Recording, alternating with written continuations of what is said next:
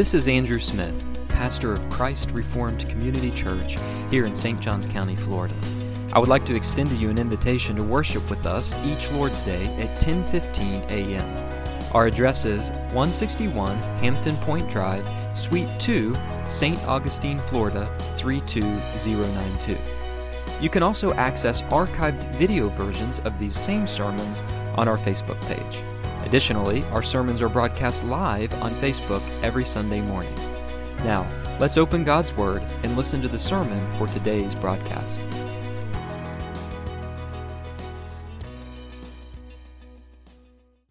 Well, take your Bibles this morning and be turning with me again to the book of Romans, which I'm sure you've found. Romans chapter 8. We're moving into a, a new section of Scripture that deals uh, with the same topic Paul has been dealing with in the book of Romans, really uh, from uh, chapter 6 on, and that is the topic of sanctification. I want you to stand in honor of the reading of God's Word. I want to read Romans chapter 8, verses 1 through 8, and um, then I want to go to the end and read verses 37 through 39. We're actually going to begin looking this morning at the first 17 verses.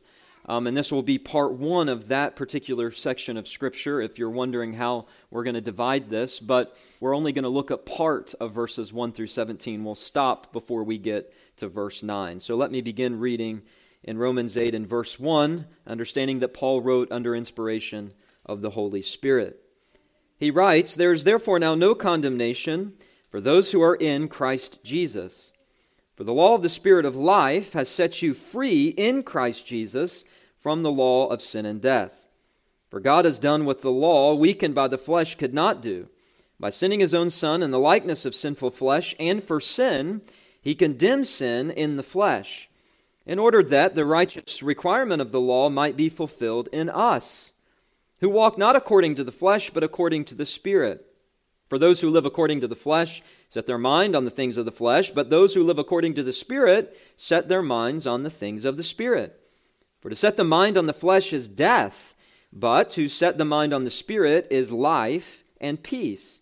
For the mind that is set on the flesh is hostile to God, for it does not submit to God's law. Indeed, it cannot.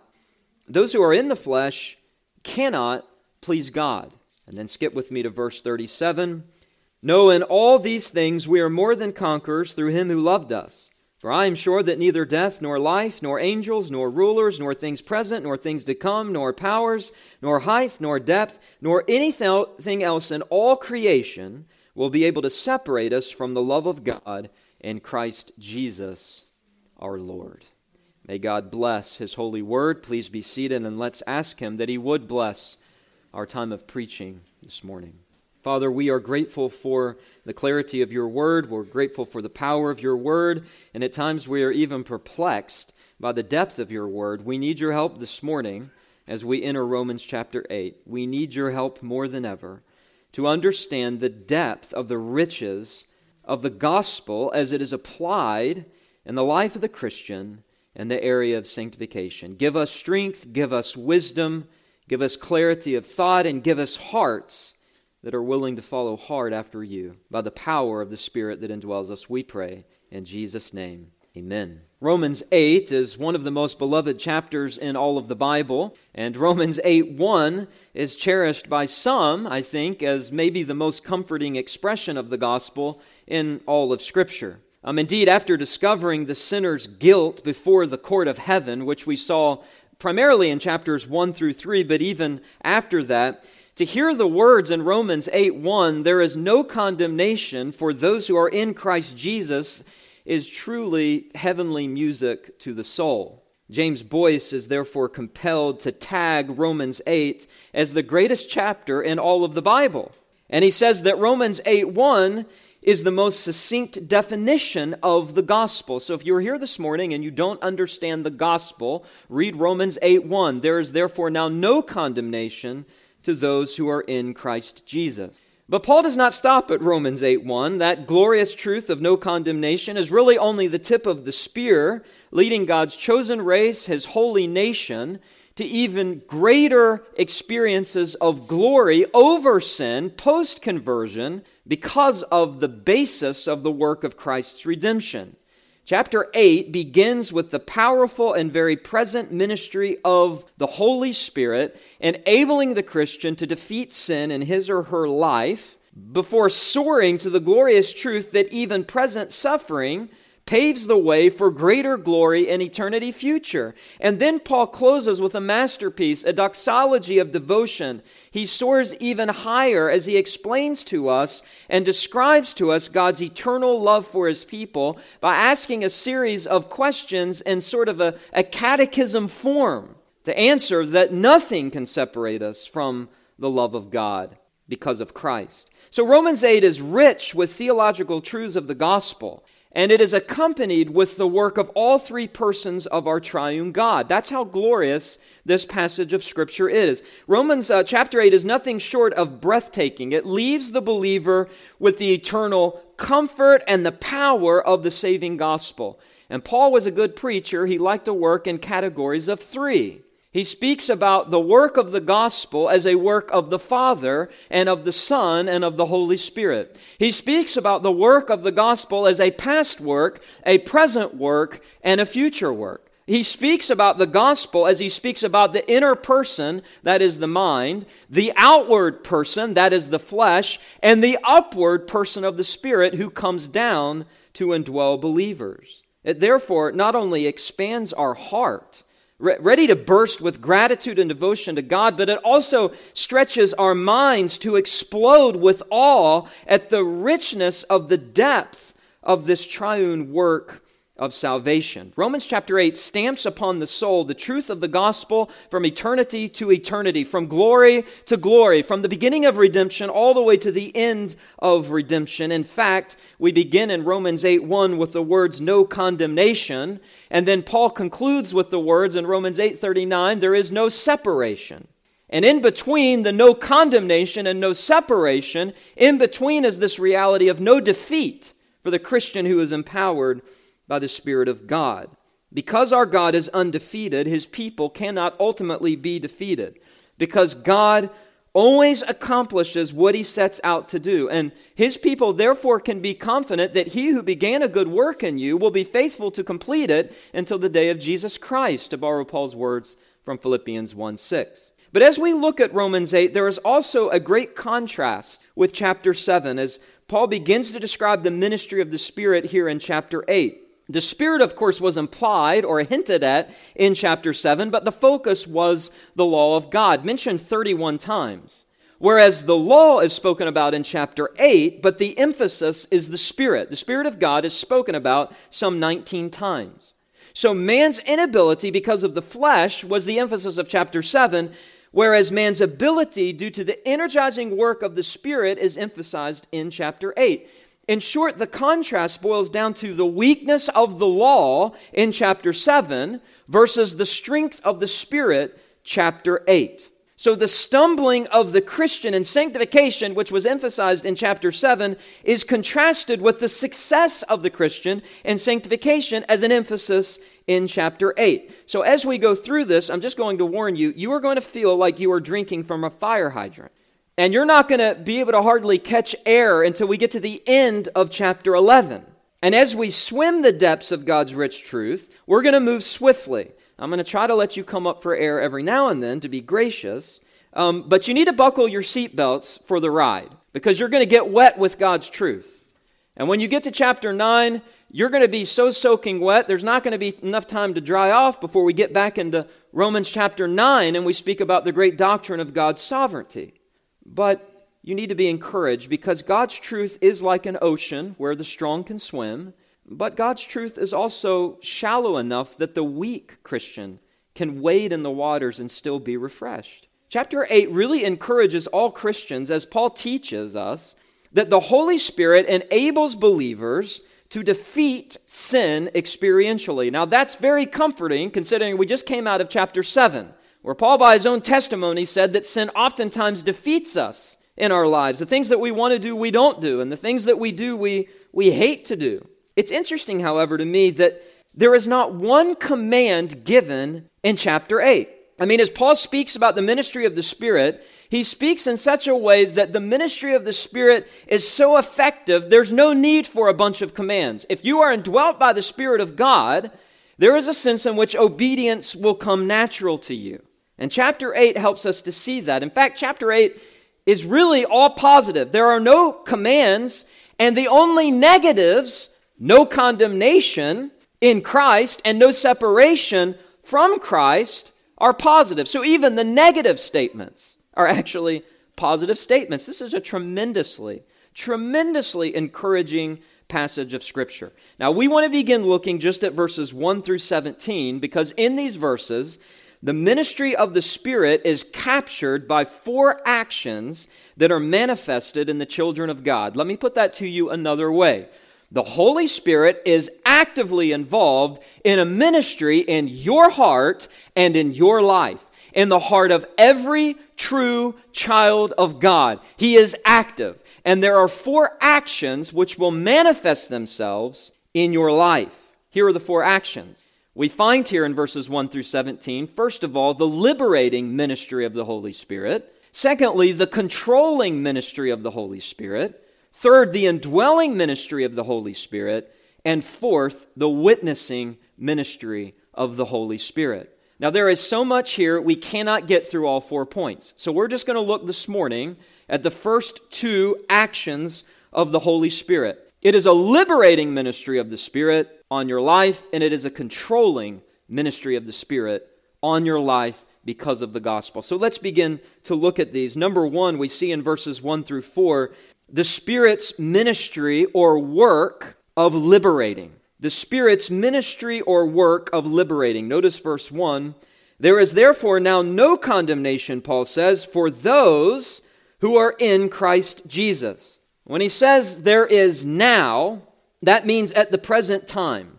If one is in Christ Jesus at the present, then he or she is no longer an Adam. Cross reference Romans chapter 5. Christians have been liberated. They have a new identity, and that identity is not Adam, it is Christ. And the word therefore points back to Paul's argument, really his entire argument throughout the epistle all the gospel truths about salvation through the death and resurrection of Jesus Christ. To make this point in verse 1, God's uh, punishment of his son, Jesus Christ, because of that, there is no punishment for us who are in Christ. That's what he means by the word condemnation when he says there is therefore now no condemnation. Condemnation is punishment. In fact, the Greek term katakrima is a law court term. That's what it is. So not only are believers not sentenced to death, but believers don't have executed upon them that executing sentence of death on the judgment day. We've been liberated. We've been set free from the judge of heaven and earth. Now, there are times in the worldly realm where a judge will sentence someone to execution, but maybe they die while they are in prison, or maybe they get off uh, on parole or whatever, and the execution never actually takes place. Well, the gospel, because of the sovereign, regenerating ministry of the Holy Spirit, liberates us not only from the present wrath of God, which has been poured out, Romans 1, the sentence has been made, the wages of sin is death, but we've also been liberated from any future judgment. We're no longer under the wrath of God, and we will never be under the wrath of God. There is therefore now no condemnation for those who are in Christ Jesus. The Apostle John put it this way My little children, I'm writing these things to you so that you may not sin. But if anyone does sin, we have an advocate with the Father, Jesus Christ the righteous. God the Father is the judge, and Jesus is our defense attorney. He is the propitiation for our sins, and not for ours only, but also for the sins of the whole world. So, no condemnation, verse 1, no condemnation exists for the believer now or ever because, first of all, he paid, Jesus paid the debt of sin. We've been cleansed from all unrighteousness. 1 John 1 9. No condemnation exists for the believer now or ever, not only because he paid the debt of sin, but number two, he placed the garment of his righteousness upon us. Romans 5 1, we've been declared righteous. 2 Corinthians 5 21, God made him who knew no sin to be sin on our behalf that we might become the righteousness of God. So no condemnation exists for the believer now or ever because he paid the debt of sin. He placed the garment of his righteousness on us. And number three, he promised us a share of his heavenly inheritance. Jesus said that in John 14 If I leave, I go and prepare a place for you. Ephesians 1, Paul says that the Holy Spirit, verse 14, is the guarantee of our inheritance until we acquire possession of it. So Jesus has promised us there is no condemnation. He has promised to us and given to us the down payment of the Holy Spirit, which is a reminder to us, a seal to us, that in the future, not only will we not be condemned, but we will receive the same glorious inheritance of God's only begotten Son. So, if you ask me this morning, what is a Christian? I'm going to tell you to look at Romans 8 1. It is one, verse 1, who is in Christ Jesus. In Christ Jesus. That is simply what a Christian is. Now, several years ago, when I did my doctoral thesis, I chose to write on this very topic the doctrine of union with Christ. And I discovered that Paul used that phrase, in Christ Jesus or in Christ, some 164 times in his epistles. It was his favorite doctrine. In my opinion, it is the most glorious doctrine. A Christian is someone who is united to Christ. They are in Christ Jesus. That's why there is no condemnation for them. So understand this morning, a Christian is not someone who simply knows about Christ. A Christian is not simply someone who has heard about Christ. A Christian is not someone who has sat, uh, sat under the teaching of Christ. And a Christian is not even someone who, who might believe that there was a Christ. And maybe you believe in Christ. You believe that he existed. No, a true Christian is not superficially associated with Jesus. A true Christian is truly part of Jesus, truly united to Jesus, intricately bound. And Paul's been speaking about this back in Romans 6 Verse 3 Do you not know that all of us who have been baptized into Christ Jesus were baptized into his death? We were buried, therefore, with him by baptism into death, in order that just as Christ was raised from the dead by the glory of the Father, we too might walk in newness of life. For we have been united with him in a death like his, and we shall certainly be united with him in a resurrection like his. Jesus died, you died with him on the cross. Your sin died with him. Jesus was raised. You will be raised someday. There is no condemnation for the true child of God.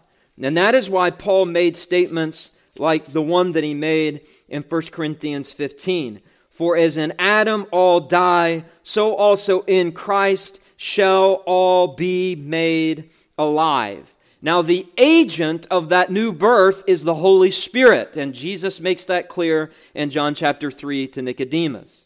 So Christians are individually members of Christ's body. 1 Corinthians 12, 27. Christians, 1 Corinthians 12, 13, have been baptized by one Spirit into the one body of Christ. That is the trajectory that Paul is speaking about by that phrase, in Christ Jesus, and the declaration in verse 1 that there's no condemnation for those who are in Christ Jesus.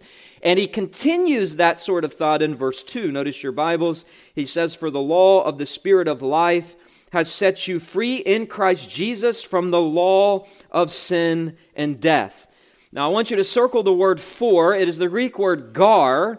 It could be translated because, indicating that Paul in verse 2 is providing the reason that no condemnation exists for believers in Christ. And I just need to stop. This is probably a good time to do this and tell you that as we work through this text, Paul is really saying two things. He is saying that the Spirit of God liberates us, He provides freedom from sin's penalty.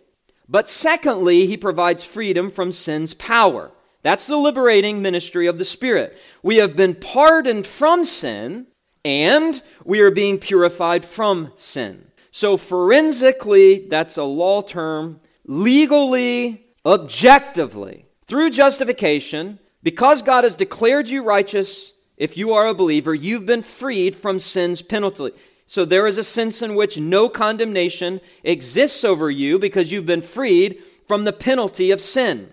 But Paul is also speaking about the fact that currently you are being freed from the power of sin, not just the penalty of sin, hell, but the power of sin. So he's speaking about justification, freedom from the penalty of sin, as well as sanctification, freedom from the power of sin.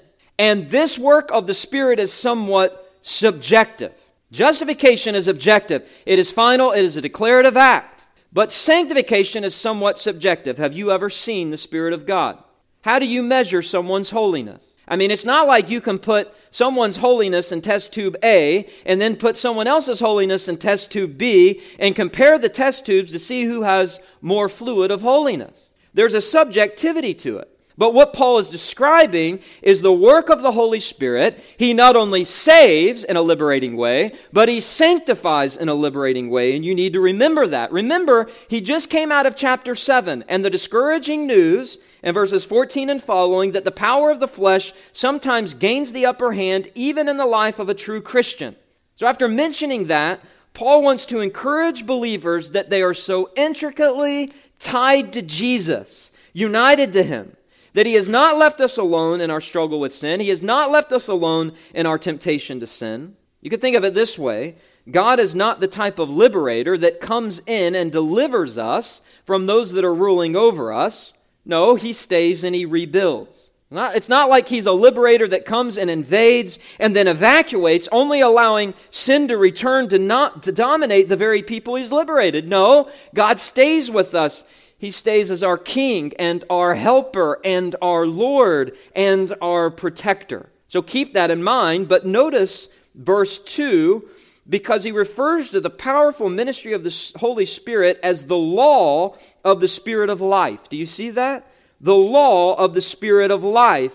That's who he says set you free or liberated you. Now it's clear that the Spirit of life is none other than the Holy Spirit. Jesus said in John 6, It is the Spirit who gives life. The flesh is of no help. In fact, the Spirit of God creates physical life, and the Spirit of God creates spiritual life. Psalm 104, verse 30 When you send forth your Spirit, they are created. And we read or read in Genesis chapter 1 that the Spirit of God hovered over the face of the waters. So the Spirit of life is obviously the Holy Spirit. He is the author of life. You could put it this way the Holy Spirit writes or authors a new book about eternal life every time He sovereignly moves on a soul to birth them into the kingdom of God. He's writing a new story of salvation. He is the life giving Spirit, He is the Spirit of life. And the Holy Spirit is the Spirit of Christ as John Murray says in his commentary. So notice verse 2. He says that the law of the Spirit of life has set you free, has liberated you, and then that phrase, in Christ Jesus. He says that again, repeating verse 1, in Christ Jesus, a favorite phrase of Paul, because it's only those who place faith in Christ Jesus who are saved. But if you are saved, the Holy Spirit gets all the credit and the glory. You don't get any individual fame or credit for that. It was a sovereign work of God. He gave you the faith to place in Christ Jesus. It was the Spirit that provided that way. But the question is, what is the law of the Spirit? We know the Spirit of life is the Holy Spirit, but in verse 2, when Paul says the law of the Spirit, what is that? Well, here's where we have to put our thinking caps on because Paul sometimes, as we've seen, uses the word law in the sense of a principle, a force, or an influence. This could be a bad analogy, but you could think of the law of gravity. There's a certain principle and force that is naturally at work there. So, law here in verse 2 is the principle of the very essence of the Holy Spirit. The law of the Spirit of life is therefore the operative, effectual power of the Holy Spirit to free and to liberate the Christian. And what does he liberate us from? Well, notice the contrast. For the law of the Spirit of life has set you free in Christ Jesus from the law of sin and death. You've been with us as we've been studying Romans, Paul mentions the law of sin and death in Romans chapter 7. And he even says in Romans 7 that the law of sin and death is so powerful that sometimes it gains the upper hand over a true Christian. But here in verse 2, he's saying that the Holy Spirit is a greater operating force than the law of sin and death. The Spirit sets you free. Very interesting phrase there. It's in the aorist in Greek, and the aorist tense refers to a decisive act. So, this is a decisive action of the Spirit of God. Once you are justified, you are then positionally sanctified by the Spirit, which then leads to the progressive sanctification of the Spirit. The gospel is so powerful, and the Spirit is so decisive in his action. Listen to this that he liberates you and I as Christians not only from the penalty of sin, justification, but also the power of sin, sanctification. In fact, Paul has hinted at this earlier. Go back to chapter 6, verse 18. You have been set free, Paul says, from sin, and you've become slaves of righteousness. I'm speaking in human terms because of your natural limitations. For just as you once presented your members as slaves to impurity and to lawlessness, leading to more lawlessness, so now present your members as slaves to righteousness, leading to sanctification. Verse 20 For when you were slaves of sin, you were free in regard to righteousness. That is, you weren't able to be righteous. But what fruit were you getting at that time from the things of which you are now ashamed? For the end of those things is death. But now that you've been set free from sin, you have become slaves of God. The fruit you get leads to sanctification, and its end is eternal life. So all of those who are justified will be sanctified, and therefore have eternal life. I like to quote John Murray, the famous professor of theology. In his commentary on verse 2, he says, and I quote, Verse 2 is to be interpreted in terms of a power that is operative in us and that the ruling thought has respect to our deliverance from the power of sin. That is, the power of the law of sin and death, rather than deliverance from the guilt of sin. The thought moves in the realm of internal operation and not that of objective accomplishment. We must not assume, however, that the basis upon which this internal operation rests and upon which it derives its power is far from the apostles' thought. Let me put that to you in simple terms. Murray is simply saying Paul is speaking about sanctification, the liberating work of the Spirit of God post conversion that delivers you from the power of sin. But he says Paul can only talk about that sanctification because he's already talked about justification. So, the internal work of the Spirit and liberating us from the power of sin is based and predicated upon the objective reality that you've been justified and the penalty of sin has been removed. But there's two ways there's no condemnation. There's no condemnation in Christ because the Spirit has removed the penalty of sin through the new birth, and He is in process of removing the power of sin. Now, some of you who love to study theology will know that the Reformed confessions make a distinction between justification and sanctification. There is a distinction, but there is not a separation. I think Calvin is the best on this, and I'm not going to quote him verbatim, but Calvin said something like this He said, Christ cannot be divided, and we should be careful not to chop Jesus up into little pieces. He says something to the effect of that all those that are powerfully justified will be powerfully sanctified to the last man. Because we are in full union with Christ, we receive fully all of the benefits. We receive every part of Christ, not just justification, but also sanctification. And while we're talking about it, in the end, even our glorification. Another Reformed writer, William Hendriksen, and I will quote him, says what Paul is saying is that for those who not only forensically are in Christ Jesus, the guilt of their sins having been removed by his death, but also spiritually, the sanctifying influences of his Spirit dominating their lives, for them there is now no condemnation. Here's a little formula to help you think through this God's law has right, but God's law has no might. In other words, God's law has a right to rule over you and to rule over me. That is God's standard. But it has no might, it has no power to give you to help you. Obey it. On the other hand, the law of sin and death has might, quite a bit of power because of the flesh, but it has no right. It has no right to rule over you. So the law has right, but no might. The law of sin and death has might, but no right. What Paul is saying in verse 2 is that the Spirit alone has the right sovereignly and the might powerfully to both save you, liberate you from the penalty of sin, and sanctify you, liberate you from the power of sin. Now, I say all of that because you need to have that understanding as we move into verse 3. notice what Paul says. For God has done what the law, weakened by the flesh, could not do by sending his own Son in the likeness of sinful flesh, and for our sin, he condemned sin in the flesh. Very interesting expression. For God has done what the law, weakened by the flesh, could not do. In other words, the liberation of the Spirit, his liberating work on you, is based upon God sending the Son in the world. So the Spirit doesn't work apart from the accomplished work of redemption. And Paul says the law wasn't going to save us. This would not do, and as he says in verse 3, this could not do.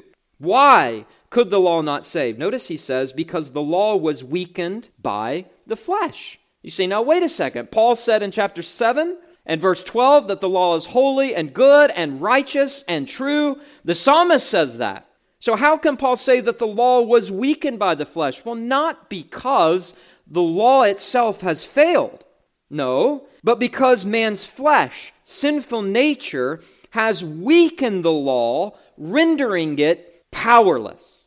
I'll put it to you this way sinful human flesh made perfect obedience an impossibility. You were born as a sinner before you ever actually committed an actual transgression. You were born in your father Adam. And because you have that flesh, it makes obedience to the law an impossibility. So the problem is not the law, it's the flesh. And that's why Paul says, But what the law could not do, the end of verse 3, the beginning of verse 3, God has what? God has done. So God did something to provide a solution to the weakening power of the law because of sinful flesh. And what was it? How did he do it? Note the rest of verse 3 by sending his own Son in the likeness of sinful flesh and for sin. By sending his own Son, that's his unique Son, that's his beloved Son, John 3:16, he sent him in the likeness of sinful flesh and for sin. This simply means he became human in the incarnation. But unless you want to believe as the Docetists believed, uh, they said that Jesus was not really human. We can't affirm that by what Paul says because he clearly says he was human here. He says in verse 3, he sent his own son in the likeness of sinful flesh. Hebrews 4, verse 15, he was tempted in all points as we are, yet without sin. Hebrews 7:26, Jesus is holy, harmless, undefiled, separate from sinners. 2 Corinthians 5:21, he made him who knew no sin to be treated as a sinner on our behalf. So, Paul is not saying that Jesus is sinful, but he's also not saying that somehow Jesus wasn't in the flesh. Jesus not only assumed a human nature, but he did so without giving up his deity. Jesus had two natures, human and divine, and they were indissolubly united, and each of those natures kept their essential properties. So, Jesus may have been weakened by sin in the sense that he was in a fleshly body and he was tempted to sin, and he had to endure the pain of a human body, the emotions of a human body, but he did not have sin in and of himself in his body. Notice again, Paul does not say in verse 3 that Jesus was in sinful flesh. Jesus was not in sinful flesh because Jesus was sinless. Nor does Paul say that Jesus is in the likeness of flesh. Jesus wasn't in the likeness of flesh, he really had flesh. Paul doesn't say that Jesus was in sinful flesh. He doesn't say he was in the likeness of flesh. He says that he was in the likeness of sinful flesh. That is very precise wording because the flesh of Jesus was both real and at the same time sinless. It was real flesh and it was really sinless all at the same time. So he came in the likeness of sinful flesh. He had to have real human flesh to represent us as the second Adam, but he couldn't be a sinner. He couldn't be tainted with sin, or he would not be the appropriate sacrifice in representing us and being perfect. That's all Paul's saying. And so he says he came in the likeness of sinful flesh, and notice this, and for sin. Now, that doesn't mean he came to commit sin, obviously. He didn't come for sin in the sense that it was a lover that he wanted to attach himself to. He came for sin in the sense that he came to deal with sin. He came to devastate sin. He came to destroy sin. He came to deactivate sin.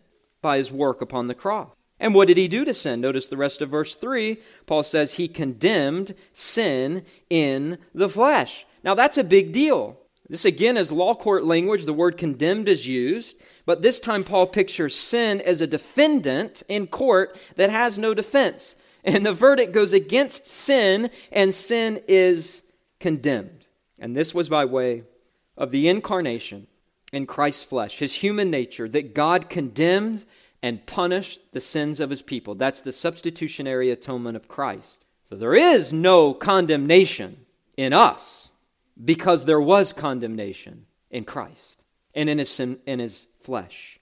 The author of Isaiah, the prophet Isaiah, speaks about Jesus' suffering in the flesh in great detail. Surely he has borne our griefs, he's carried our sorrows. Yet we esteemed him stricken, smitten by God, and afflicted. He was pierced for our transgressions, he was crushed for our iniquity. Upon him was the chastisement that brought us peace, and with his wounds we are healed. All of us, like sheep, have gone astray. We have turned everyone to his own way, and the Lord laid on him the iniquity of us all. He was oppressed and he was afflicted, yet he opened not his mouth. Like a lamb that is led to the slaughter, like a sheep that before its shearers is silent, so he opened not his mouth. And this was the will of the Lord, Isaiah says, to crush him, to put him to grief when his soul makes an offering for guilt. That's what God did. He made him bear our iniquities, accounting him as unrighteous, though he was righteous. So the work of the Spirit is purely and only and categorically predicated upon the finished work of Jesus Christ. The Spirit works in conjunction with the redemptive work of Christ. Now, we don't want to leave out verse 4 because it really pulls everything together regarding the liberating work and ministry of the Spirit. Paul goes on to say, Why did the Spirit do this? In order that the righteous requirement of the law might be fulfilled in us who walk not according to the flesh, but according to the Spirit. Now, here is where you need to remember what I said earlier about the liberating work of the Spirit, freeing us not only from the penalty of sin, justification, that objective legal declaration, but also freeing us from the power of sin, sanctification, that subjective internal work. He says here, there is a righteous requirement of the law. That righteous requirement of the law has to include the sanctification process, not just justification. And here's why. Just because we are declared to be in the right, that is Christ's obedience for us in justification, doesn't mean that God no longer requires his children to live according to the law, right? I mean, that's been Paul's whole point. The law is good. Now, I don't want you to charge me with being antinomian. I'm not against the law of God. The law can't save. The law has right, but no might. It doesn't have any power. But do we really believe that God is going to redeem us by Jesus fulfilling the righteous requirements of the law and then expect us to walk away and live any way that we want to live? It would be dishonoring to the Lord. So Paul's primary subject here is actually not sanctification or justification, it's sanctification. He's speaking about the liberating work of the Spirit and freeing us from the power of sin, which is obviously predicated upon justification. God's people have always been required to obey the law. He has told you, O oh man, what is good. And what does the Lord God require of you? To do justice, to love kindness, and to walk humbly with your God. Deuteronomy 6, verse 5 also repeats that same thing. You are to love the Lord your God with all your heart, with all your soul, with all your might. And these commandments that I give you this day, you are to teach diligently to your children, to your son, and to your son's son. Romans 13, 9. Love is the fulfillment of the law. Jesus obviously says that, right? In Matthew chapter 22, that love of God and love of neighbor summarizes the law of God. And he even told the Pharisees, yeah, you tithe, man, you do well at that. You tithe your mint and your dill and your cumin, but you should still do those aspects and obey those aspects of the law without neglecting the weightier aspects like justice and love and mercy and forgiveness and true internal holiness. So don't misunderstand me. Though true with respect to justification, that the righteous requirement of the law was fulfilled in Christ. That is true. That is not what Paul's specifically teaching here. Because notice verse 4, he says, We've been saved in order that the righteous requirement of the law might be fulfilled in who? In us. Of course, it was fulfilled in Christ, but he wants his law fulfilled in us too as obedient children. This is not teaching salvation by works. This is not fusing justification and sanctification together. But it's also not severing the two as if they're not related. The one flows from the other. If you've been justified, you are being sanctified. You, you will live a holy life. You will love the law of God. You will be obedient to God. That will be the trajectory of your life. Not perfect, Romans 7, but it will be the trajectory. In fact, you're so familiar with this, but I want you to turn to Ephesians chapter 2 because we see the same principles laid out here. Verse 8 For by grace you have been saved through faith, and this is not your own doing, it is the gift of God, not a result of works, so that no one may boast. All right? We can shut our Bibles because the Bible speaks about justification. The righteous requirement of the law was fulfilled in Jesus. We've been saved by grace alone, through faith alone, in Christ alone. There's nothing we have done, there's nothing we could do to ever earn it. Amen. But what does verse 10 say? For we are his workmanship, created in Christ Jesus for what? For good works, which God prepared beforehand that we should walk in them.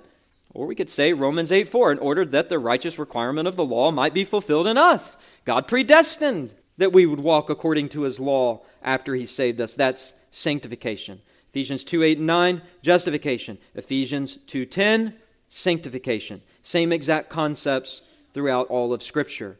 But you ask, how can the righteous requirement of the law be fulfilled in us given all the disaster of Romans 7? And when you read Romans 7, you say, oh my goodness, I'm glad there's someone else in the world like me. Because I don't do the things that I want to do. A lot. And the very things that I do, I absolutely despise. I'm a walking contradiction. So, how can the righteous requirement of the law be fulfilled in us? Well, notice the end of verse 4. Paul provides the answer. He says, For those who walk not according to the flesh, but according to what? The Spirit. It's the power of the Spirit. Who walk not according to the flesh, but according to the Spirit. That's a workmanship created in Christ Jesus before the foundation of the world to walk in a way that honors Him. Ephesians 2.10. The word walk is peripateo, and throughout Scripture, the word walk describes metaphorically the Christian journey or experience. That the Christian life is a path we walk as we follow Christ. So if you ask me, is discipleship necessary for a Christian? The answer is, of course. If you are not picking up your cross and following after Jesus, you aren't a Christian. If your life is not marked by a desire to obey God, you are not a Christian. You aren't on the narrow path unless you want to follow Jesus, right? You're on the broad way if you don't want to follow him. But if you're on the narrow path, you don't follow yourself and your dreams and your heart and your ambitions and your desires. You follow Christ. And guess what? Christ walked according to the law. It was perfectly fulfilled in him, its righteous requirements fulfilled in his act of obedience. So, how else can you walk the narrow path following Christ if you're not following his law abiding footprints? Our feet are being conformed to his footprints as our image is conformed to his from one glory to the next. And every path has a direction, it goes somewhere. And every path has boundaries. And if you stay on the path, you get to the destination. Well, the Christian path has boundaries, and the boundaries are the law of God. We don't perfectly obey the law of God, but we perseveringly obey the law of God. And Christians may fall on the path and stumble. Christians may fall off the path and breach the boundaries of God's law. But a true Christian gets up and repents and keeps going. And how do we do that? Well, not in our strength. The end of verse 4. The reason we don't walk according to the flesh is because we walk according to the Spirit. The Spirit is our power, He is the fuel that propels us forward. The Spirit of God. I've told this story before, and I've told my children many times. They love to hear the story. And as a matter of fact, when I was back in West Virginia a few weeks ago, we drove by uh, my old house that, that I grew up in, and I was showing a couple of the kids the, the creek behind the house. It's a very interesting history. We didn't know at the time that we lived there, but we found out very recently that my great, great, great, great grandfather owned that plot of land as part of his farmland. Very interesting history. But as much as that land was in my family all those generations, as a four year old, I didn't know it that well because we went out in the woods one time with my dad to bury our dog Cuddles, who had passed away.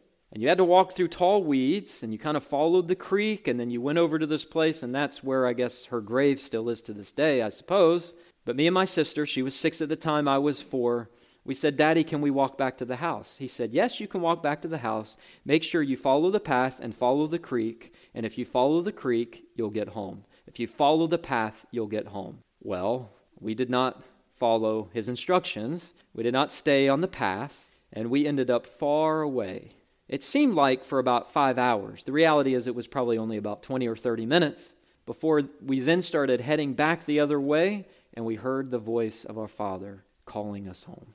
And we ran into his arms. You see, for the Christian, he may go the wrong way and he may get in tall weeds and be in a mess that he can't get out of, but he always hears the voice of the Father. He always comes back home in humility, in weakness, in fear, and trembling but he always finds his way back on the path. So, a holy life, listen carefully, is really the ultimate divine purpose of the incarnation and salvation. You say, Well, I thought the ultimate purpose was to save me from the wrath of God and hell. It was. That's the immediate effect. You've been saved from the wrath of God. But the purpose of the incarnation and salvation in the gospel is that you live a holy life. Verse 4 that the righteous requirements of the law be fulfilled in your life. You have an obligation to that, not to earn salvation, but out of gratitude to God. One commentator puts it this way He says, The end God had in view when sending his own Son was not our justification only through freedom from the condemnation of the law, but also our holiness through obedience to the commandments of the law. And that's why that phrase in verse 4, in ordered that, you ought to highlight and circle. God saved you and ordered that the righteous requirements of the law might be fulfilled in you, who walk not according to the flesh, but according to the Spirit. And just turn with me just briefly to Galatians chapter 2 because I don't want your head to get too big or mine. Paul says in Galatians 2:20, "I have been crucified with Christ." But notice he says, "It is no longer I who live, but Christ who lives in me." And the life I now live in the flesh, I live by faith in the Son of God who loved me and gave himself for me. Paul says, Look, it's no longer I who live, it's Christ who lives in me. It's Christ who empowers me. It's really amazing. Any failure that Paul had, he took the blame for. Oh, wretched man that I am. Romans 7:24. Any success he had, he gave all the glory to God. This isn't really me living my life. This is God. This is God's power. That's why I live obediently. Galatians 2:20. So our walk is fueled by the liberating effect and power of the Holy Spirit that indwells us. That's the first ministry or work of the Spirit. The Spirit's ministry or work of liberating. Now, let's just mention the second action of the Spirit. Not only the liberating ministry or work of the Spirit, but there's also the Spirit's ministry or work of controlling.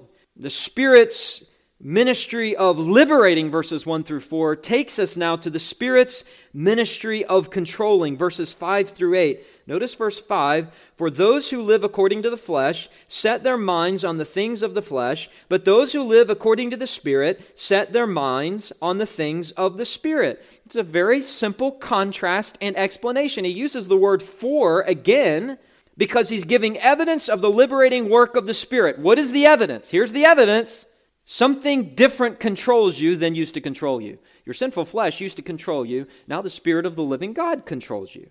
So the contrast is those who live according to the flesh and those who live according to the Spirit. Those who live according to the flesh obviously are non Christians. And what do they do? Verse 5 they set their minds on the things of the flesh. The things of the flesh. What are those things? The works of the flesh are evident, Galatians 5. Sexual immorality, impurity, sensuality, idolatry, sorcery, enmity, strife, jealousy, fits of anger, rivalries, dissensions, divisions, envy, drunkenness, orgies, and things like these. In other words, the list goes on. It's long. And notice, it's not just things that we do with fleshly body parts, it's internal sins like anger and enmity and strife and division and envy. What does Paul say? He says, Those who set their minds on the things of the flesh are not those who live according to the Spirit. It's not what a Christian does. He doesn't set his mind on the things of the flesh. That means you live your life walking according to your sinful nature. What do you most talk about? What are you most interested in? What are you most absorbed in? What activities are you most engaged in? That is who you really are. Is your life controlled by a desire to honor Christ, no matter the consequences? No matter what that means financially, no matter what that means physically, doesn't matter. You see, the seed of sin begins in the mind, doesn't it? Remember, Paul said that back in Romans 7 7. He said, what, the, what then shall we say that the law is sin? By no means. If it hadn't been for the law, I would not have known sin, for I would not have known what it is to covet if the law had not said, You shall not covet. Now, I really don't think Paul had a real struggle with lust. It's possible he did. Many people say this was the thing he could never overcome. He had a strong struggle with lust.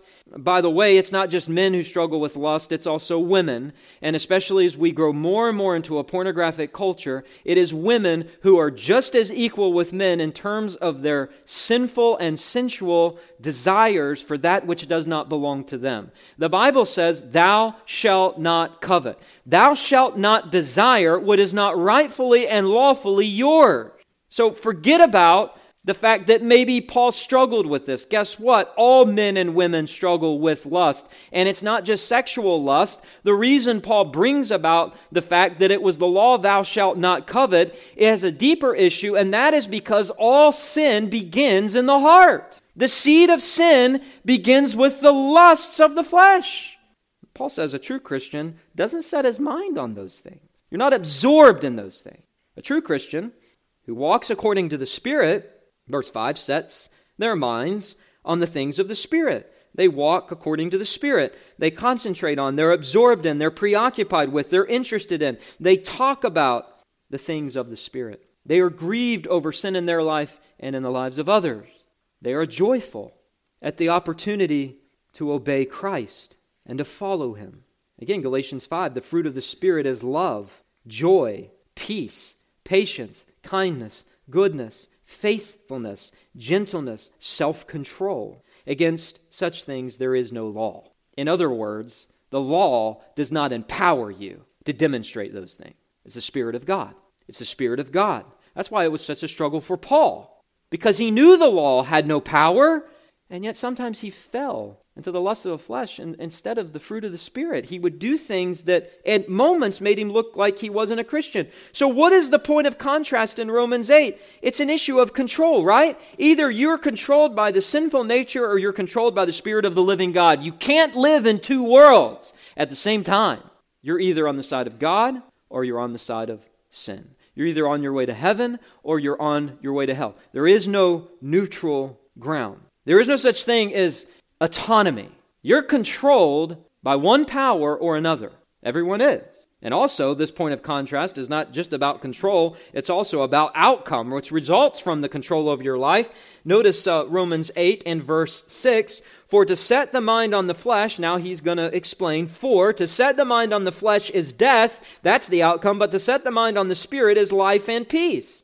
Death is the result of a fleshly mind, the joy of living sapped and only doom awaiting in the end, but life and peace for those living by the Spirit's controlling power. Life and peace, assurance, forgiveness, hope, and joy, and peace that passes all understanding. Isaiah 26, 3. That will keep him in perfect peace, whose mind is stayed on thee.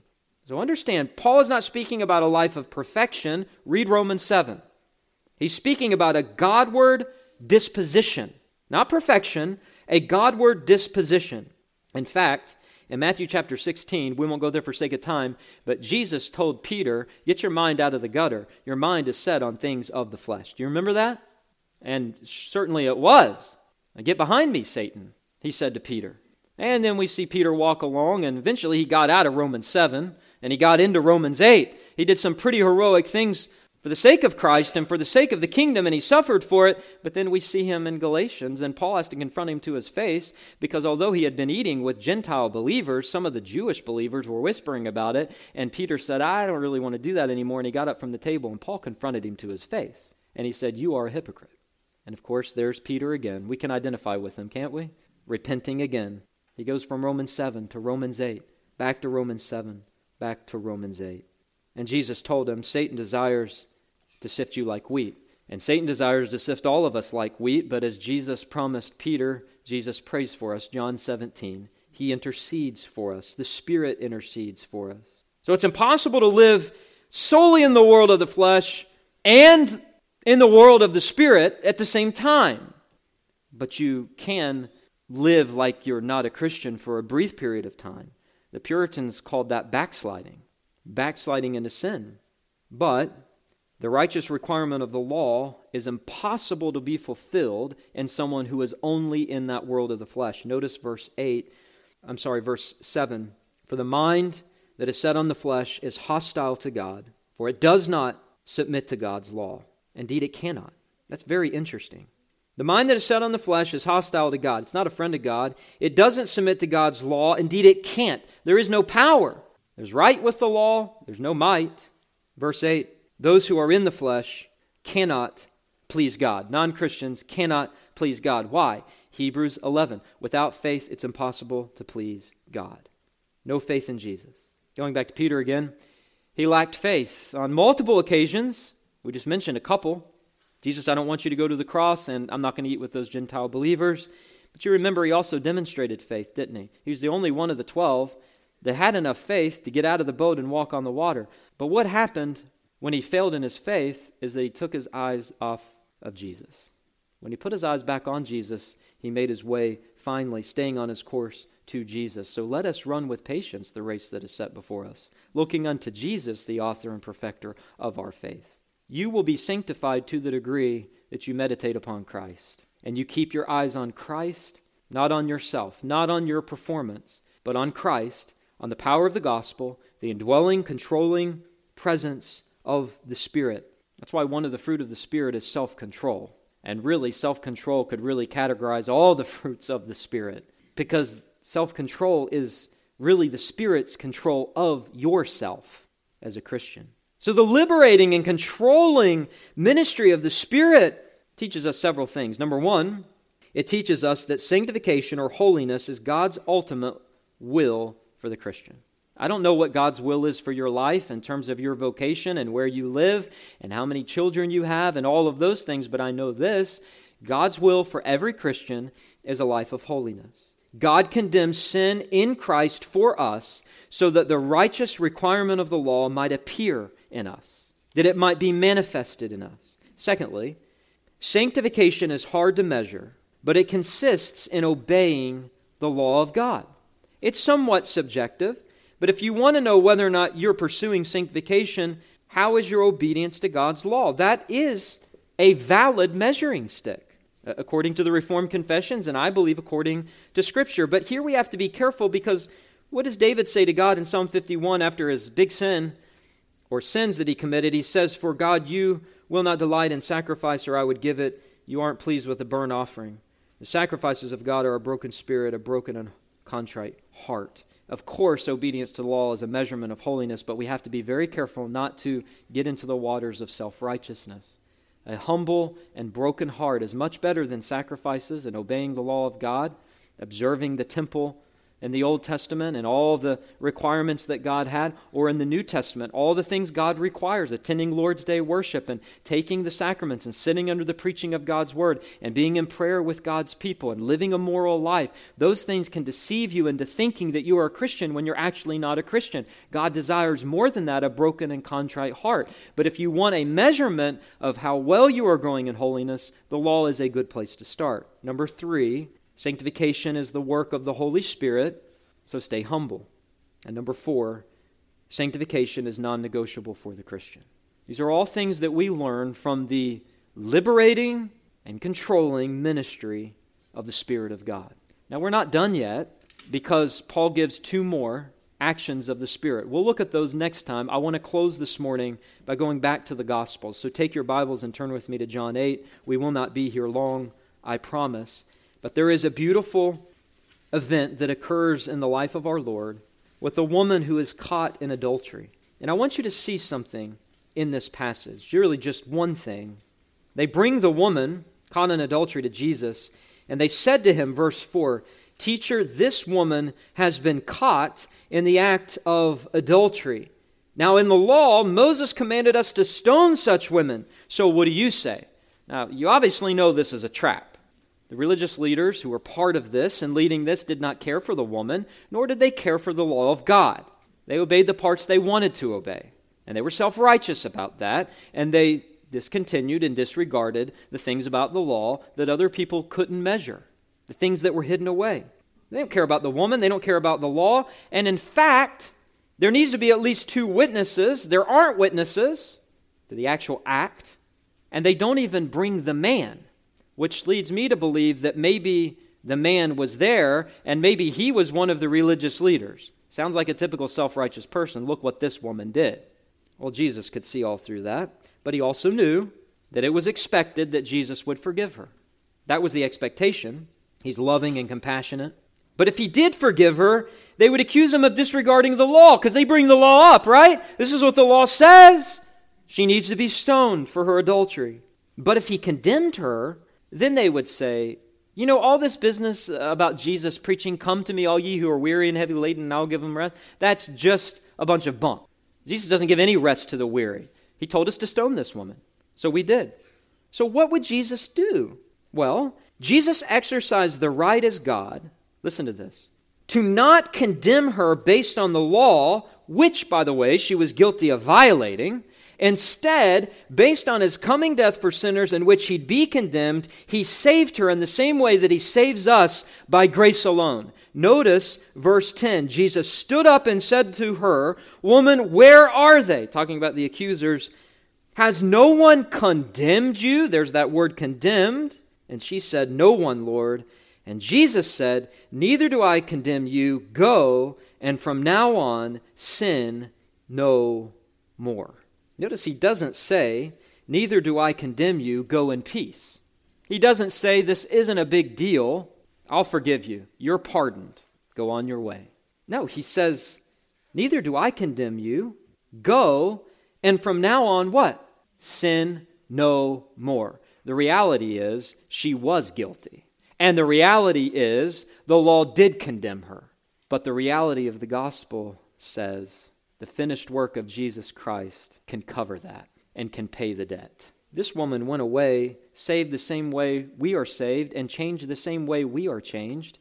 I presume she went on to live an obedient life because she was a true Christian. She wasn't condemned, and her obedience in going to sin no more was not motivated out of works oriented salvation, but out of gratitude for this man, Jesus, who didn't condemn her when she should have been condemned.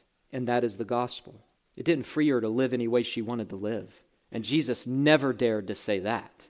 But she was no longer condemned. So now in liberty, she could go and live in obedience out of gratitude because of this precious gospel that freed her not only from the penalty of sin, condemnation, but also the power of sin. Go and sin no more. And that, beloved, is a snapshot of all of us. We are accused and the finger is pointed at us. We know we are guilty and everyone else knows that we are guilty. And there's no getting off, there's no getting away apart from the saving redemption of Jesus Christ. So I hope you're encouraged this morning. Paul is at least beginning to provide the solution to Romans 7. And the solution is not to beat yourself up over how bad you are. We already know how bad you are. The solution is to look to Christ and to understand you are no longer in Adam, you are in Christ. You've been liberated, and you need to draw upon the controlling work of the Spirit of God. How do you do that? The primary means of grace. You do what you're doing right now. You sit under the preaching of the Word of God, you observe the sacraments, and you pray that God will give you strength. Jesus is now interceding for you, the Holy Spirit is interceding for you, and the Holy Spirit will empower you to go and sin no more. That's the encouragement that Paul gives to us and will continue to give to us in Romans chapter 8.